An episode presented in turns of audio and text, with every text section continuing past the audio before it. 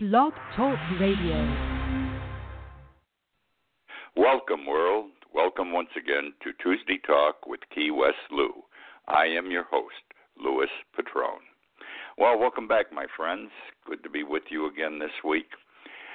There's all kinds of news out there, all kinds of exciting, demoralizing, weird things happening in the world. And we're not getting most of that news. And the reason is because there's so much of Donald Trump out there that there's no room for anything else. So hopefully, some of the things I'll talk about tonight uh, will fill in where we're not getting on the getting it on the normal media. I will be mentioning Trump on occasion, but I promise you very infrequently this evening. The first thing I want to talk around to talk about, and the first person I want to talk about is Newt Gingrich. Newt Gingrich, remember him? He's still out there. Uh, he was Speaker of the House of Representatives. Uh, he's been a candidate for president a couple of times. Uh, and he's still out there trying to find political favor. He is a supporter of Donald Trump also. Now, let me tell you why I'm going to talk about him tonight. It is very interesting. Uh, recall when Bill Clinton was impeached. Uh, Clinton was president when our friend Newt was uh, Speaker of the House. Newt Gingrich led the fight to impeach Bill Clinton. He thought what Clinton did with Monica Lewinsky was absolutely horrible, taking that girl in the Oval Office and having sex with her. Now, you have to understand that under the federal law or federal rules, it's illegal for one federal employee to have sex with another federal employee in a federal building. Well, they had sex in the Oval Office. That takes care of the bil- building. We know Clinton was president, so he's a federal employee. And she was a federal intern at the time. Non paying job, but yet she was a federal intern, and that, under the law, made her a federal employee. So Gingrich says, I'm going to get this guy. And he was despicable in the way he went after him and put through Clinton, through a lot of hell. Now, during this time that he's pursuing Clinton and saying, hang him in effect, the speaker, Newt Gingrich, is having sex in his speaker offices with a woman by the name of Callista, Callista Bisek. Now, Callista we know Newt Gingrich is a federal employee. He's an elected congressman. He's Speaker of the House of Representatives. Callista was a paid federal employee. She was a congressional aide, and she was giving Newt Gingrich aid in his offices. Can you imagine what a whore he was? He's having sex with her while he's trying to impeach the president, Bill Clinton, for having sex with Monica Lewinsky. Anyhow, it came out.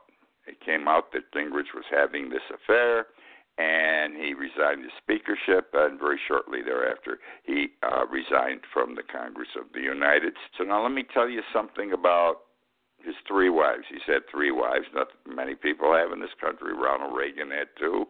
Uh, I'm not saying that's good. I'm not saying that's bad. It's none of my business. But these facts are that I share with you. Uh, his first wife was Jackie Battley. Uh, now, I, I shouldn't laugh. Let me tell you about Jackie Battley. Uh, she was, well, they married. Newt was 19, she was 26. She had been his geometry teacher in high school. Need I say more? She had been his, ge- his geometry teacher in high school. She was in the hospital with cancer, being treated for cancer. Newt Gingrich wanted a divorce. She was unaware he went to the hospital and asked her for a divorce and wanted her to sign papers, and at the time she refused. Okay. Now, his second wife was Marianne. Uh, Marianne, he wasn't that bad with. She was a conservative woman, very nice. He wanted open sex. I'm sorry, an open marriage with her. He wanted to swing group sex, that kind of thing. Must be a hell of a life in Washington D.C. If the Speaker of the House of Representatives and his wife can go out to a party where everybody's exchanging wives and nobody talks about it, etc. Means other big people are doing this too at the same time. Anyhow, she said no. Now he wa- he wanted to divorce her because he wanted to marry Callista Bisek. Uh, and she was a congressional aide, as I said, and they got married. And she's a very attractive woman, blonde. Uh, he always had this thing that wife number one and wife number two were not attractive enough to be the wife of a president of the United States. With him, hope springs eternal. But this third one, I don't know what the first two look like. She's a very attractive woman. Well, what am I unhappy about with this whole scenario? And this is what I am unhappy about. Our president, Donald Trump, nominated Gingrich's third wife here, Callista Bisek, now Callista Gingrich, to be ambassador to the Vatican. She's a Catholic. He's not. To be ambassador to the Vatican. Now, and she's already had a preliminary vote of approval. She's expected to be approved with no difficulty in the next few days. Uh, I don't like the fact that Newt Gingrich is going to be walking around the Vatican. I'm a Catholic, though a fallen away one, but nevertheless a Catholic. He's going to be in the government house, the Vatican of the Catholic Church. He's going to be walking around with the authority of the spouse of the United States ambassador. That and people will know he's a former Speaker of the House of Representatives, ran two times, tried to be President of the United States, et cetera, et cetera. And his judgment is going to be worth something to them, uh, uh, especially since he's a conservative, and most people in the paper that work in the papacy are conservatives. Uh, and I, I don't want him influencing Vatican leaders with his judgments. Uh, I consider Gingrich a very immoral man. Uh, yes, I'm, I, you know, judge not lest ye be judged. I am judging him, and I'm not saying I'm any better than him. I just don't want this guy in those rooms in the Vatican being accepted and listened to for the wisdom he purportedly has. He's not the man to be there. Why the hell Trump did this, I don't know. I suspect he did it because the Catholic Church in recent years, our congregation of bishops, or com- committee of bishops out of Denver, have gone over with the evangelicals and formed a union of sorts, only in uh, by activity, not otherwise. And he wants the Catholic Trump wants the Catholic Church solidified on his side when it comes to things like contraception, abortion, etc. in the United States. I consider Newt Gingrich a very immoral man. I do not want an immoral man speaking for uh, my country with the Catholic Church. Very simple. That's my position. Thought maybe you wouldn't know about his third wife being appointed ambassador to the uh, Vatican. Now I want to talk about our government, the United States government. Uh, they're back in our bedrooms, in our sex lives. I'm talking about contraception. And I say to them when it comes to contraception, to the government, uh, get out of my bed, get out of my sex life. Get out of everyone's sex life in this regard. Again, contraception is the issue. Last week, uh, the it was announced that uh, uh, one of the federal departments in charge of health, et cetera, et cetera, had uh, amended or changed uh, a certain portion of Obamacare, which had provided that uh, employers must provide contraceptives under the insurance plan for free to women. Uh, and if they found it against their religion, well, then uh, they had to raise that objection, and it would be ruled upon. Well, it's not going that well. So uh, a bunch of nuns fought it, and they lost in court initially. That's on the way to the United States Supreme Court. But the new rule says employees can opt out if the employer does not approve on religious or moral grounds. Can you imagine moral grounds? I don't even know what that means under the law. It's so wide. On religious or moral grounds, if the employer objects, then he doesn't have to provide it. Now, they gave two reasons why they felt this was the right thing to do because listen to me, there's 55 million women in the United States receiving contraception for free under Obamacare. They've whipped it out. It's effective immediately, Attorney General Sessions said. And what do you think the two reasons are in support of this? One, women already pregnant at the time contraception is utilized, if the woman's already pregnant, this could cause the fertilized egg to be expelled from the uterus. could cause the fertilized egg to be expelled from the uterus. In effect, an abortion. Have you ever heard this before? I'm 82 years old, product of a Catholic education through college. I never heard this. Uh, and in fact, what I've read is that there is no scientific or medical basis for that position. It's bullshit. All right. The second reason is even flakier. It's immoral. This is your government telling you this what's moral and immoral. It's immoral for women to have sex without accepting the possibility of pregnancy. It's immoral for women to have sex without accepting the possibility of pregnancy. This, I think, represents the church's influence uh, now that they're in bed with the evangelists and the far right. Uh, Attorney General Sessions, not a straighter man exists in this world. He says he, the rule will be enforced immediately. It's in effect immediately. Now, let me tell you what I think. This one really gets to me. Contraception, follow what I'm saying, prevents unwanted pregnancies. Am I right or wrong? You practice contraception. If you do it the right way, 99.5% of the time, the woman will not get pregnant. Prevents unwanted pregnancies. This results, in my opinion, in a situation where abortion never becomes an issue. If the woman can't get pregnant, then abortion's never discussed. All right? Very simple. So actually, contraception is good if you want to prevent abortions. I know this is half humorous what I'm saying, but if you think about it, it's true in effect. Now I want to talk about abortion. I'm into this tonight. abortion.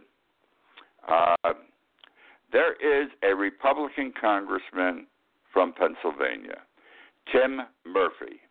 He's been around a long time. He's a leader in Congress of the anti abortion movement. He recently co sponsored the bill passed by the House. This was just two weeks ago. A bill was passed by the House of Representatives banning late term abortions. Banning late term abortions. Murphy's married. Murphy has a girlfriend. It seems all of them have girlfriends. This is terrific. It's wild. Uh, he has a girlfriend. She got pregnant from their relationship. She told him. He emailed her. He said, Consider an abortion. Would you believe it? One of the leaders in the anti abortion movement in this country telling his pregnant girlfriend to consider an abortion. She got pissed off. She was upset. and she wrote back, How could how could you consider this? How could you recommend this after being such a fervent anti abortionist all these years? Somehow the emails went public. Everything goes public in this country. Murphy announced he is resigning from the House effective the end of this month. Happy birthday, Afghanistan. Happy birthday, Afghanistan. Do you know that today's what, October 10th, two days ago, on October 8th, was the 16th year of our involvement in the war in Afghanistan. We've been there 16 whole years, and we're still there. Thousands of Americans dead, more maimed, uh, injured, some losing limbs. Civilian deaths, they increase. They're increasing dramatically right now. And while all this is going on, this big time war, we're losing all these soldiers and they're getting injured and civilians, children are dying, etc opium production. You know, the, the heroin comes from opium. Opium production, the growth of the uh, poppy flower, opium production this past year went up 43%. Would you believe it? 43% in one year. Now, when the war started in 2001, opium was not a big deal in Afghanistan. They had raised it in the past to some degree, but the Taliban had taken over the country. Now we're in there fighting a war against the Taliban. The Taliban, for religious reasons, were anti-opium. Okay, so they told the farmers, you either stop or you die. What they did with those that were reluctant to stop, because it was financially beneficial at the time, uh, not as good as today, they chopped their heads off. Very simple. So uh, the people of Afghanistan went out of the poppy uh, business. Okay, they're out of opium. now, 90% today, 90% of the opium in this world comes from Afghanistan. One country where there's this, this horrendous war for 16 years. We have in the United States, on the streets of the United States, an opiate epidemic, okay?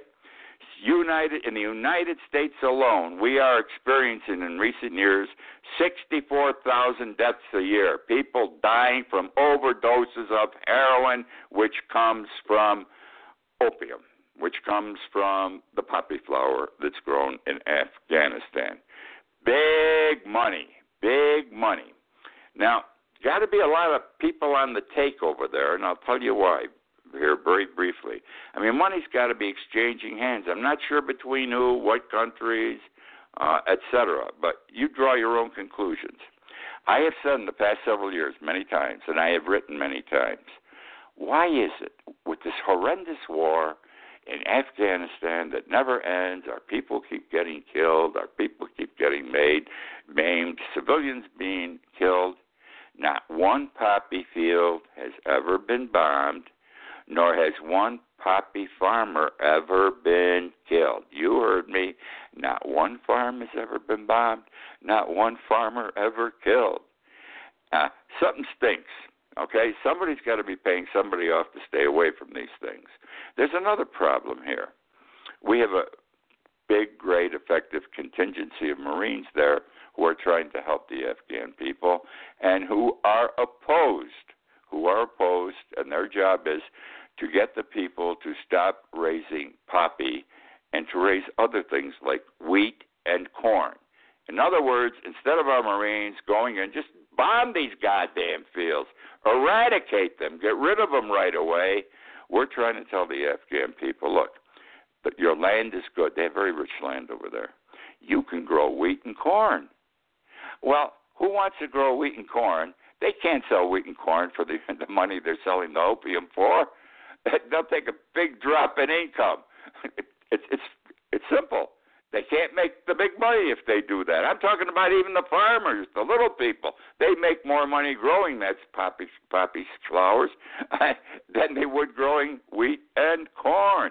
So money's involved, and our government is afraid. As I understand it, our through there was a marine, a marine officer on television uh, two mornings ago, and, on one of the shows, and he was very upset with what's going on there. And he says, Our government, the politicos in Washington, are keeping the opium business going and therefore the heroin on our streets. They won't. Our job is to eradicate the poppy fields. They won't let us do the job. Bomb them. Just destroy the fields. Rather, we've got to push. We've got to educate the Afghans about wheat and corn.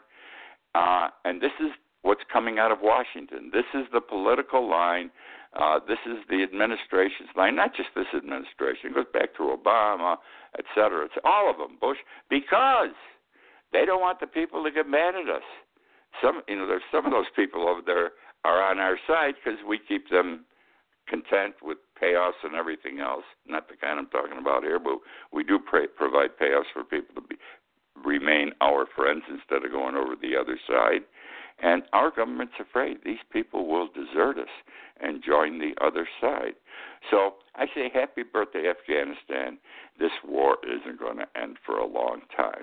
Remember also this the Afghan people are a tough people. Historically, they have been so. They're like the Vietnamese were, the North Vietnamese during the Vietnam War. They just don't give up. They're hard headed, they're firm, they're tough. The French tried to defeat the Afghans and take over the country. They failed. They left. The Russians tried for 10 years and got their asses whipped. They left. Now we're in there. We didn't learn from history. Bush, too, brought us in there, by the way. Uh, the second President Bush, it was his idea to go. I still don't understand why, because we are still there. So happy birthday, Afghanistan. I hope I'm not here in 10 years and it's still your I hope I'm here in 10 years, but it's still not your birthday. Let's get it right. I want to talk about Puerto Rico for a moment. Puerto Rico's still with us. I cannot fathom, I cannot understand President Trump. I know they're not a state, but they are a territory. They didn't ask to be our territory. There was a war in 1898. Remember the Spanish American War? One of the spoils of war which the United States obtained from Spain, but via the Treaty of Paris after the war, was Puerto Rico. We must have wanted it, we took it. Now there are 3.4 million Americans living there. We see the destruction on TV every day. Horrible, terrible. I live in the I live in Key West. 20 miles up the road, you got the same destruction over here, but it only covers about a 20 mile swath. It's disgusting. Why aren't we helping these people? We've already got electricity up there. We've had food and water up there immediately. They need power. It's almost a month since Irma hit Puerto Rico. And that was not Irma hit them, and then a week later Maria hit them. They had two Category Five hurricanes back to back. Uh, Uh, they ninety percent of the island is still without power. Now you can't do shit. Excuse my language without power. Telsa, you've heard of the company T E L S A. They're in all kinds of things, electric cars and everything else. Their CEO is a very wealthy man. He's made his money uh, coming up with new things that work. And you've heard his name, Elon Musk. Elon Musk. He met with the president I'm sorry, he met with the governor of Puerto Rico, Ricardo Rosselló, uh, a few days ago. And his statement, his joint statement with the governor afterwards, was that he would like to solarize. You know, Puerto Rico's an island like Key West an island. We've got all the sun down here. Why don't we have solar panels on the rooftops? Why go through the electric way? Let's make our own. There's so much sun here you can't lose. Well, they're looking into it. He believes, Musk believes, it would be cheap to install and quicker to install. He's already done this in America, uh, the America Samoa, and he's partially done it in Hawaii. Uh, I used to travel Greece frequently, and I can tell you this: certain of the islands are totally solarized, uh, especially Santorini, a very popular tourist place. Uh, historically, uh, many stories to go with it. But every house had on top of it a solar panel, not like the way we see them here. They were actually boxes, maybe six by four, one of them, that's all. If it was a big building, it had five or six of them.